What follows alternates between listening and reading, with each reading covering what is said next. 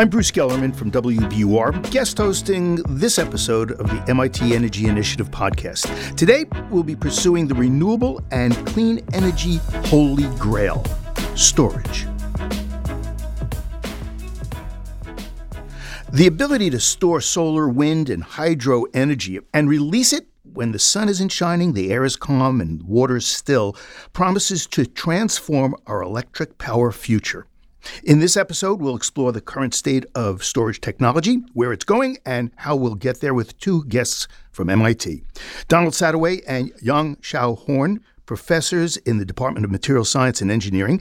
Yang is also co director of the MIT Energy Initiative Energy Storage Low Carbon Energy Center. Yang, that's quite a title.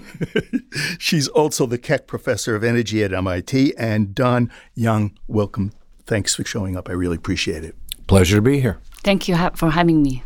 So I don't know what your house is like. My house, I walk into my bedroom, it's a tangle of, you know, plugs and recharging my my devices. I've got a zillion devices. My my my kitchen is filled with them, right? You go to a parking garage, there's electric plugs now you can plug in. It's hard to avoid where are we? Where are we going with battery technology? Am I ever going to get rid of all those plugs and devices, or is it going to be more? Well, I think that you're always going to have to be able to uh, plug into the wall. That's not going away. But with the appropriate storage, you'll be able to disconnect and be mobile. And that, that's, that's the way things are going. The other thing I would say to, in response to your question is that I think you're going to see more intensive uh, electrification, moving away from the use of fossil fuels wherever possible. So there are going to be more power outlets and more cords right. Just to add on that, I think as you know that with the dropping in solar and the wind electricity cost, we're looking at two or three cents per kilowatt hour, mm-hmm. right? So we're going to see more and more of usage of electricity from solar wind in our daily life, mm-hmm. and especially not only from uh, electric vehicles in our transportation, but also uh, into our homes, right? So we're not only plugging our devices, uh, appliances into the wall, we potentially plugging appliances devices uh, into our storage devices. Uh, we can envision our cars as storage devices, right? So we can actually tap into more of uh, the electricity from solar wind instead of electricity from fossil fuels. So the solar and the wind, the cost for generating has come way down. I mean, by a fraction of 10% of what it was just 10 times yeah. over 10 a decade. But how about the price of batteries? Has that come down considerably in the last decade? Absolutely, right? So if you look at the cost of lithium ion batteries uh, for transportation, it has come down 10 times in the past decade as well, right? Really? So this is why it really has positioned lithium ion batteries uh, at the really a center for powering various vehicles uh, hybridized with a different degree of uh, electric power. Hmm. So how does that compare to the energy generation as opposed to the storage? What's the price per what kilowatt hour? So it's about uh, $100 per kilowatt hour. So many order magnitude more expensive than electricity from solar wind. The storages? The storages. Ah, so we're still not any place near the same cost, right? I mean, the storage is expensive then. The $100 per kilowatt hour, that's the capital cost of the battery, right? But now you have to imagine how long is that battery going to be in use? And um, if the battery poops out after four or five years, that's not going to be practical. But if we give you a battery that will last for 25 years and it costs $100, $200 a kilowatt hour, and it has, let's say, a round trip efficiency of uh, 80%, you put in 100 units of electricity, you get back 80 units of electricity. When you do the calculation on that, cycling it every day, it will be economically feasible.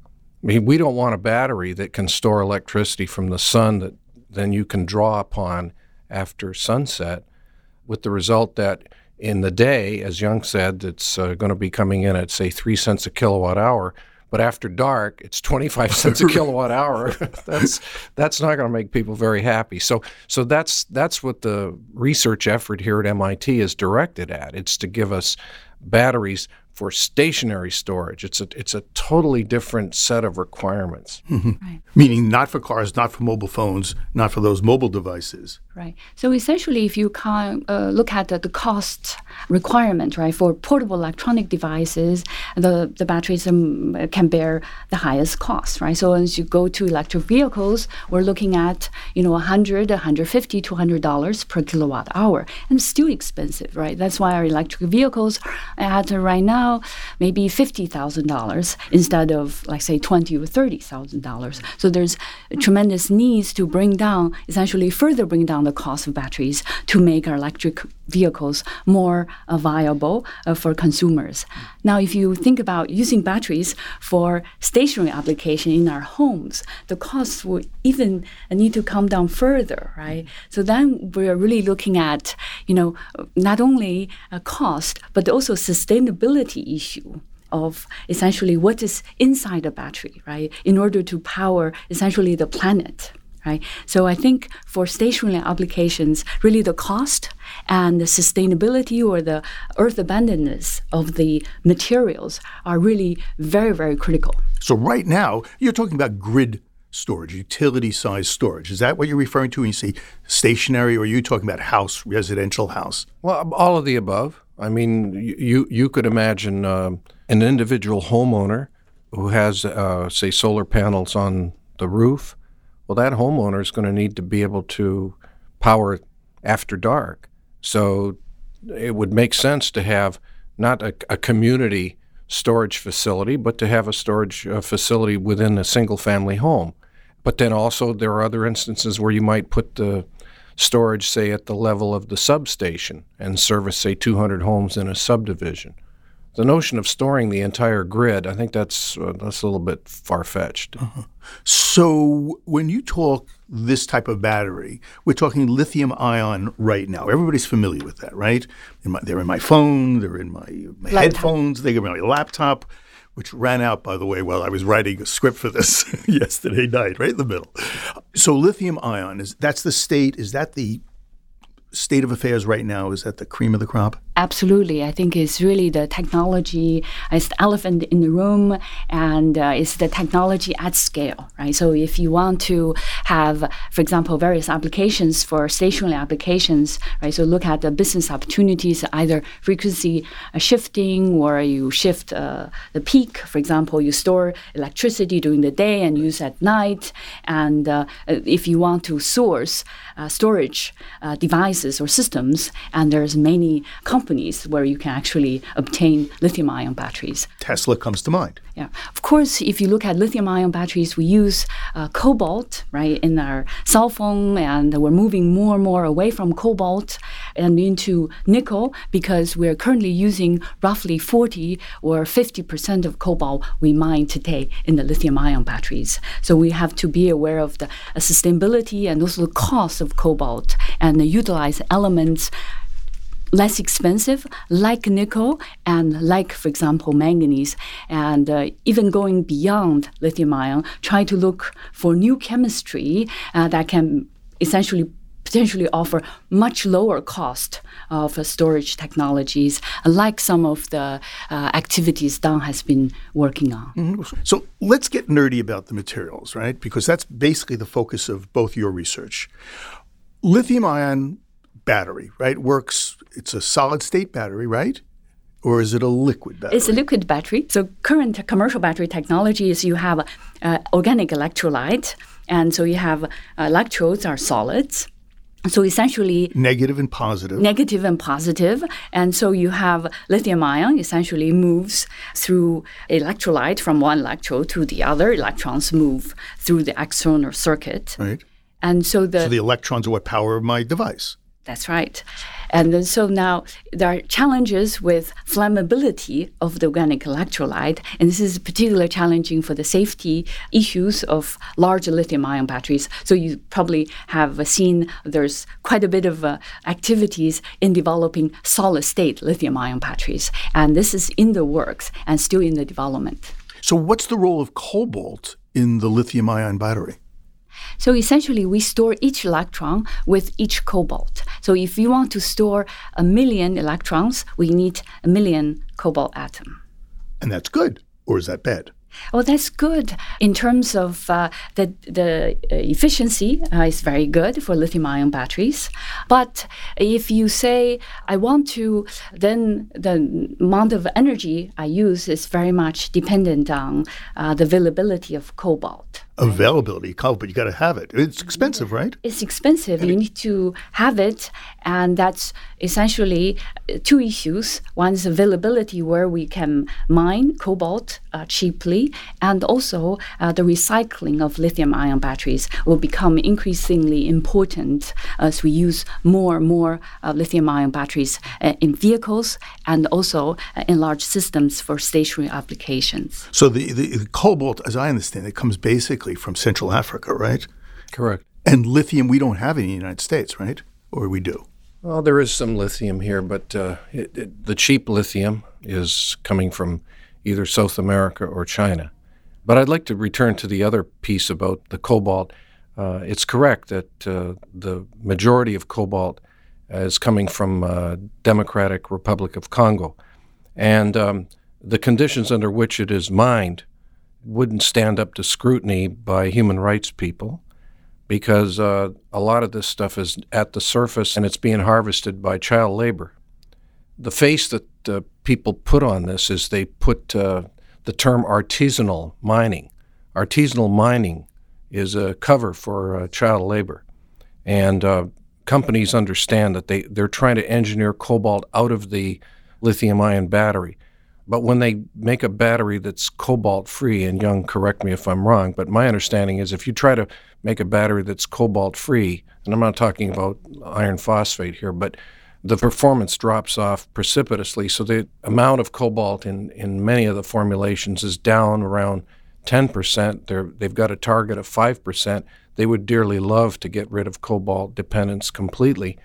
But that's another concern. It, it's, uh, there's the sustainability piece and then there's the, the human rights piece. You got you guys are professors from MIT, right? I mean, you know the periodic chart, right? What's so hard about finding a substitute for cobalt? Right. So just to add on. Uh, Don's comment, right? So if you look at the, the electric vehicle sector and uh, the chemistry uh, where most researchers are working on, what the technology uh, are, are focusing on, is replacing cobalt with nickel, right? So their target uh, formulation is to have 10% cobalt and roughly um, 80% of nickel, maybe 10% uh, manganese, right? So the performance, the energy storage density is very good. There are some challenges with cycling, uh, but I think we're now uh, really have good solutions addressing the stability. So we will have uh, in the very near future uh, largely nickel-based mm-hmm. lithium-ion batteries. So we say the performance the, the efficiency, meaning the, the, the density, how much power you can put into the battery, essentially. So essentially, is a,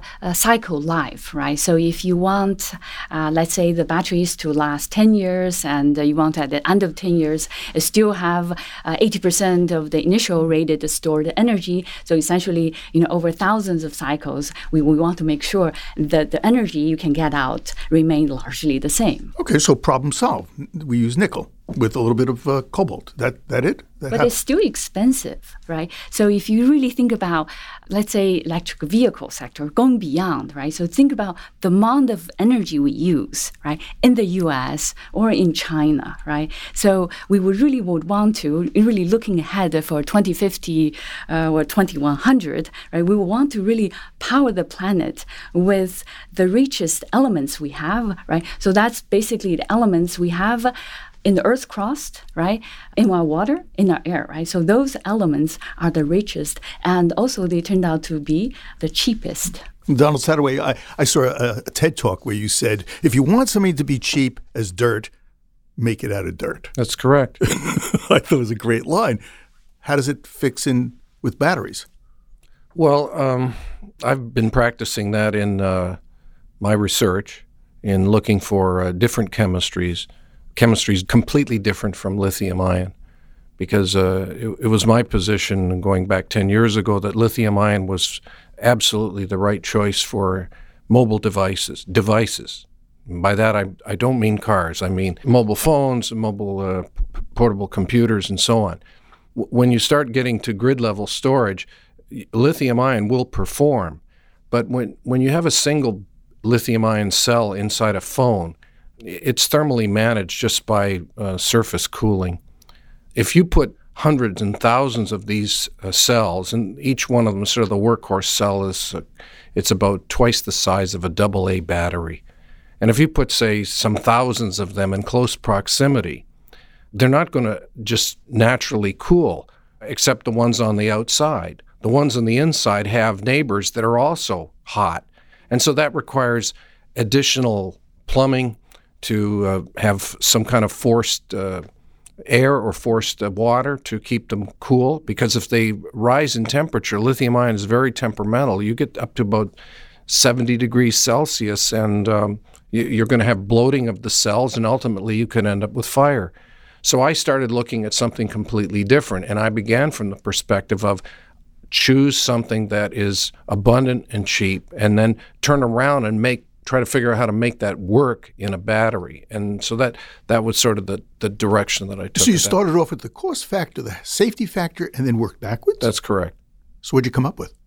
Well, there's a suite of uh, batteries that I call liquid metal batteries, and they have a plurality of choices for the negative electrode.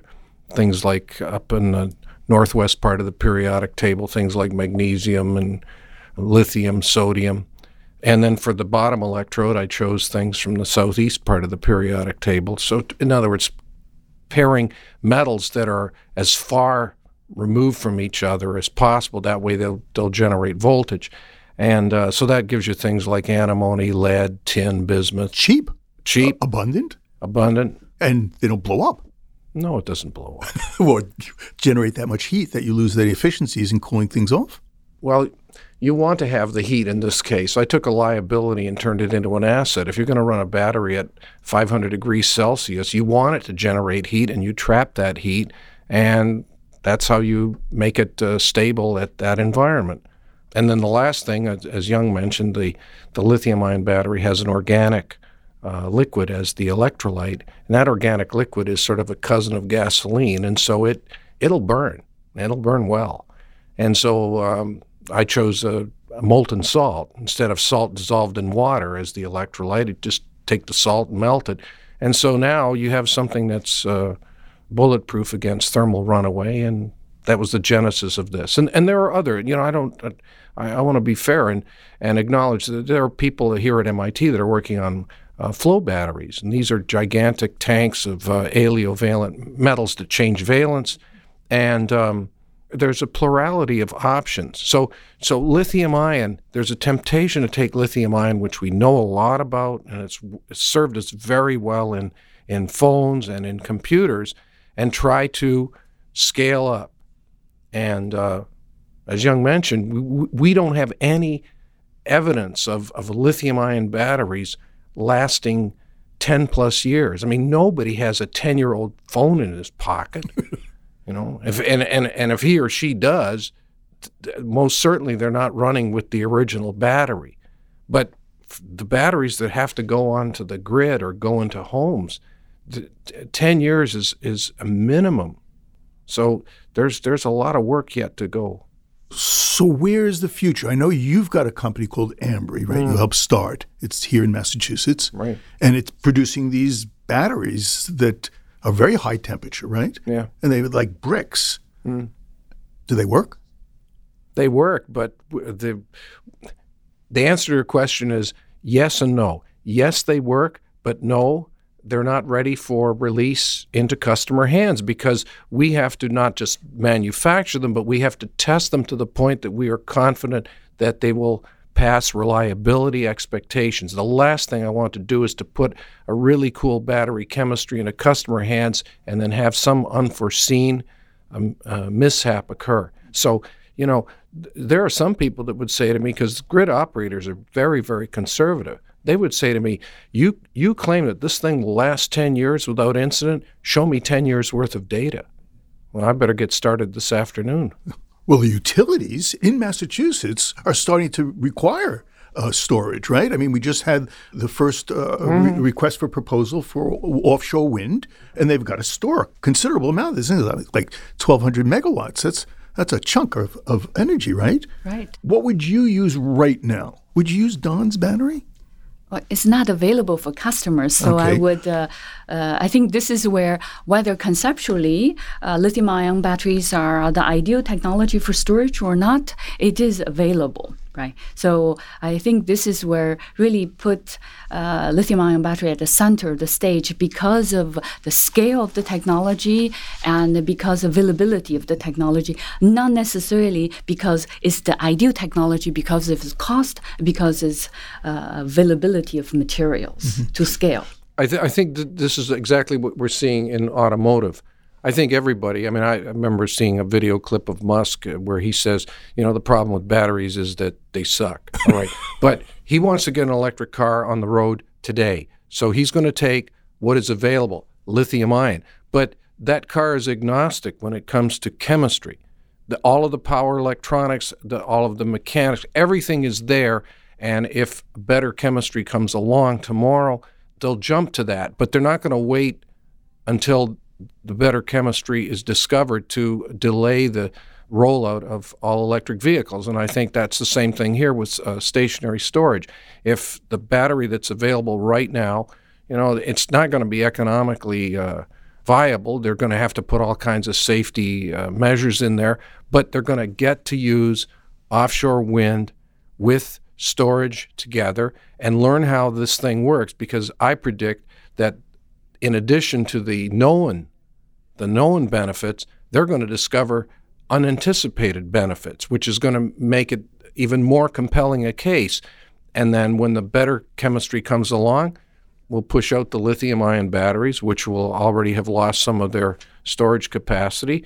And, you know, we'll, we'll have gotten that much farther instead of just sitting around waiting for the perfect battery. Well, Yang, you're trying to perfect the perfect or more perfect battery, right? Well, I think part of uh, being a, faculty member is we look ahead, right? So not only we work with uh, lithium-ion batteries, we look ahead and develop a concept uh, for new storage mechanisms, right? So what are the chemistry that we should use for 2050, right? So that can really potentially think about powering the planet, right? So with uh, population growth to We got to we got to supply them with energy. They want to plug in their their devices. you Right. know? So with the 10 billion people in mind, right? So what are the, the elements available to to store our energy, right? Because uh, to capture uh, the electrons from solar wind and use them on demand, so we can think about you know lithium-ion batteries. The reason cobalt is useful in lithium-ion batteries can actually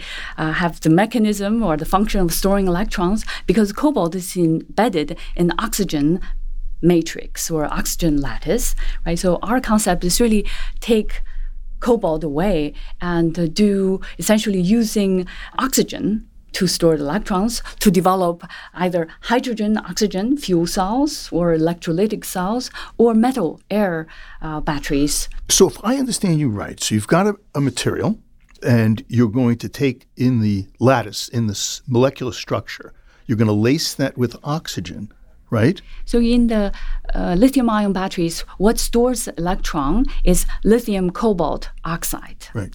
So what we are uh, advocating is to develop hydrogen oxygen or lithium oxygen or aluminum oxygen, essentially remove transition metal elements in the chemistry to store electrons. When I hear you say hydrogen oxygen, I hear fuel cell, Yeah. right? Yes. Chemical fuel cell. Yes, just that that's our the terminology, but uh, from a fundamental or physics point of view, is really the oxidizing power of oxygen, how to convert oxygen to water that essentially uh, gave us energy. And it's been used in space. I mean, that's how they powered, right, Apollo, and it, it works. It's just very expensive, right? Uh, And the power density is not tremendous. it was used first in Gemini. Uh huh. Recently, Toyota has launched uh, fuel cell vehicles. Right, so it's uh, priced uh, at seventy thousand dollars. I dollars. know. It's, what's it called? The Morocco or something like that? Or You're. Mirai. Mirai, that's it, right? It's expensive. I went pricing, you know, clean energy cars the other day. Holy cow! Um, they're out of my my field. They're way out there. So that's absolutely so. But this system can be scaled, right? Because you can actually decouple energy and power, right? Because you can always make the tank much larger and then um, make the stack uh, scaled differently from the size of the fuel. Stack meaning the stack of batteries. The stack or stack of fuel cells that generate power, right? Essentially, for lithium-ion batteries, mm-hmm. power and energy they scale Mm-hmm. Uh, where for open systems like fuel cell, like flow batteries, you can scale energy and power uh, differently. And so, therefore, that's one of the reason potentially flow batteries you can actually have, ideally, can be developed uh, for stationary applications because you can have a lot of them. They're very big. A very large tank. Tanks, right? Very large tank where you store the energy, where you can have essentially they run through a reasonable sized flow. Battery mm-hmm. stack. Yeah, there's lots of different chemistries you can use for flow batteries, right? I know that down the street there's a, a university of some renown. They use uh, they were testing uh, rhubarb, and it seemed to work. All you need is uh, an aqueous solution and something that'll shift valence. That, that in the end it comes down to dollars per kilowatt hour. And the, the advantage of utilizing hydrogen or lithium oxygen or aluminum oxygen is they can store much greater energy uh, per unit weight relative to lithium ion batteries. So typically we're looking at a system level, for example, uh, three times greater energy density on a gravimetric scale versus some of the chemistry currently we know for flow batteries, they actually store less energy per unit weight mm-hmm. than lithium ion. Mm-hmm. Right? But because they're so big, you can have them stationary. You don't have to make them mobile. That's not a tremendous factor in it, right? Or it's not the defining factor. Or is it?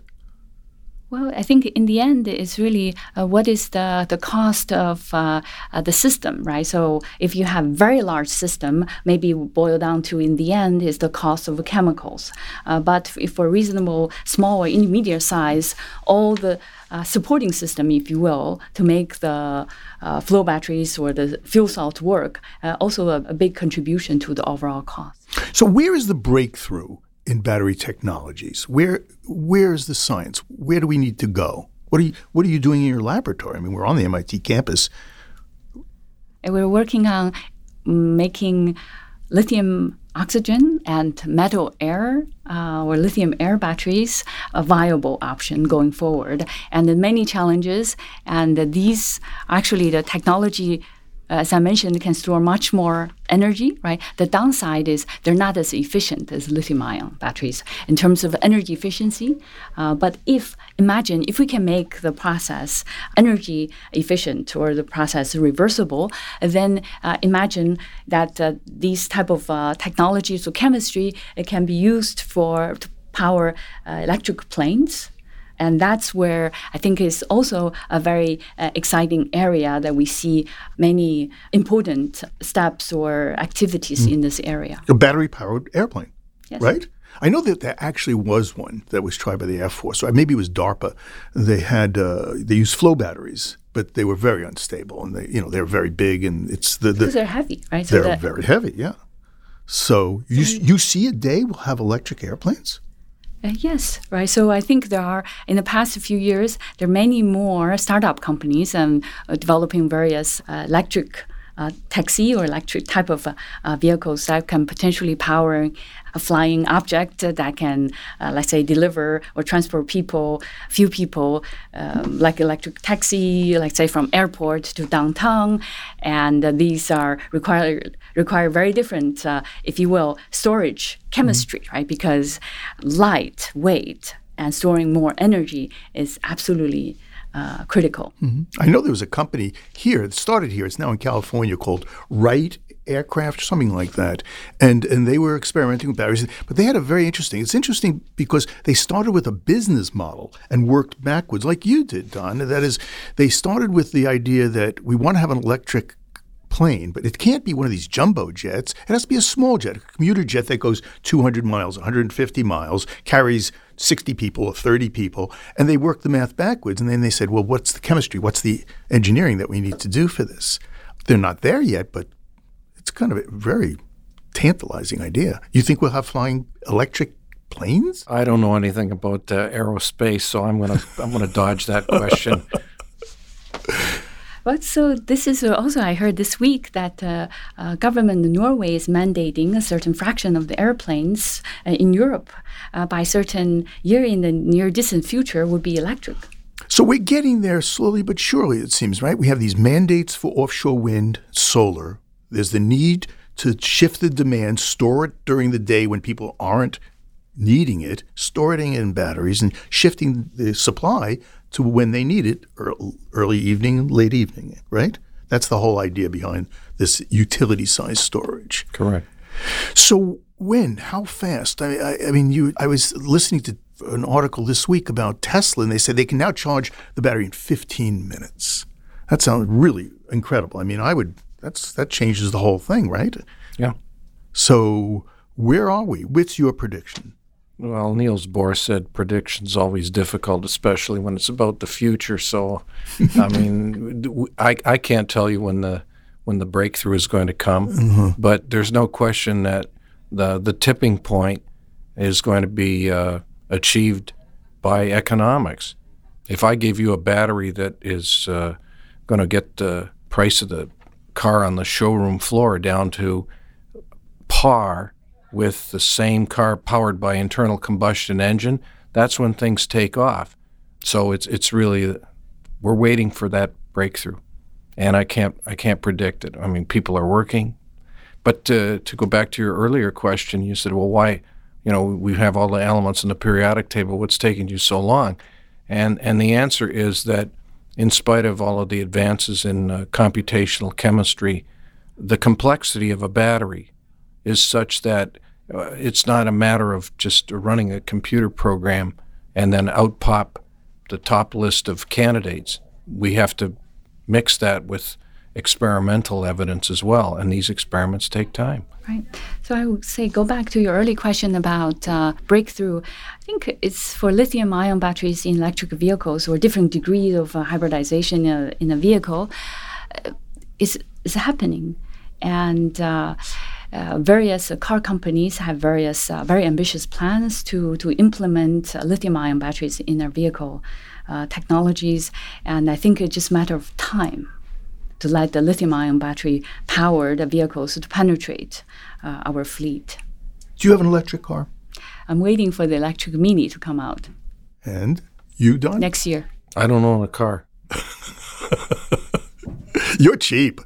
no, it's not cheap. you want me to be behaving in a sustainable manner. I don't. Uh, I walk to work. Well, thank you both very much. I really enjoyed it. Thank you very much. Thank you. Glad to be here. That's Donald Sadoway. He's a professor at MIT in the Department of Material Science and Engineering. Yang Shao-Horn is co director of the MIT Energy Initiative Energy Storage Low Carbon Energy Center. You'll find show notes and links for this episode. They're available at energy.mit.edu forward slash podcast. And you can tweet the Energy Initiative at MIT Energy, that's one word, with any questions or comments. I'm Bruce Gellerman from WBUR. Thank you for listening.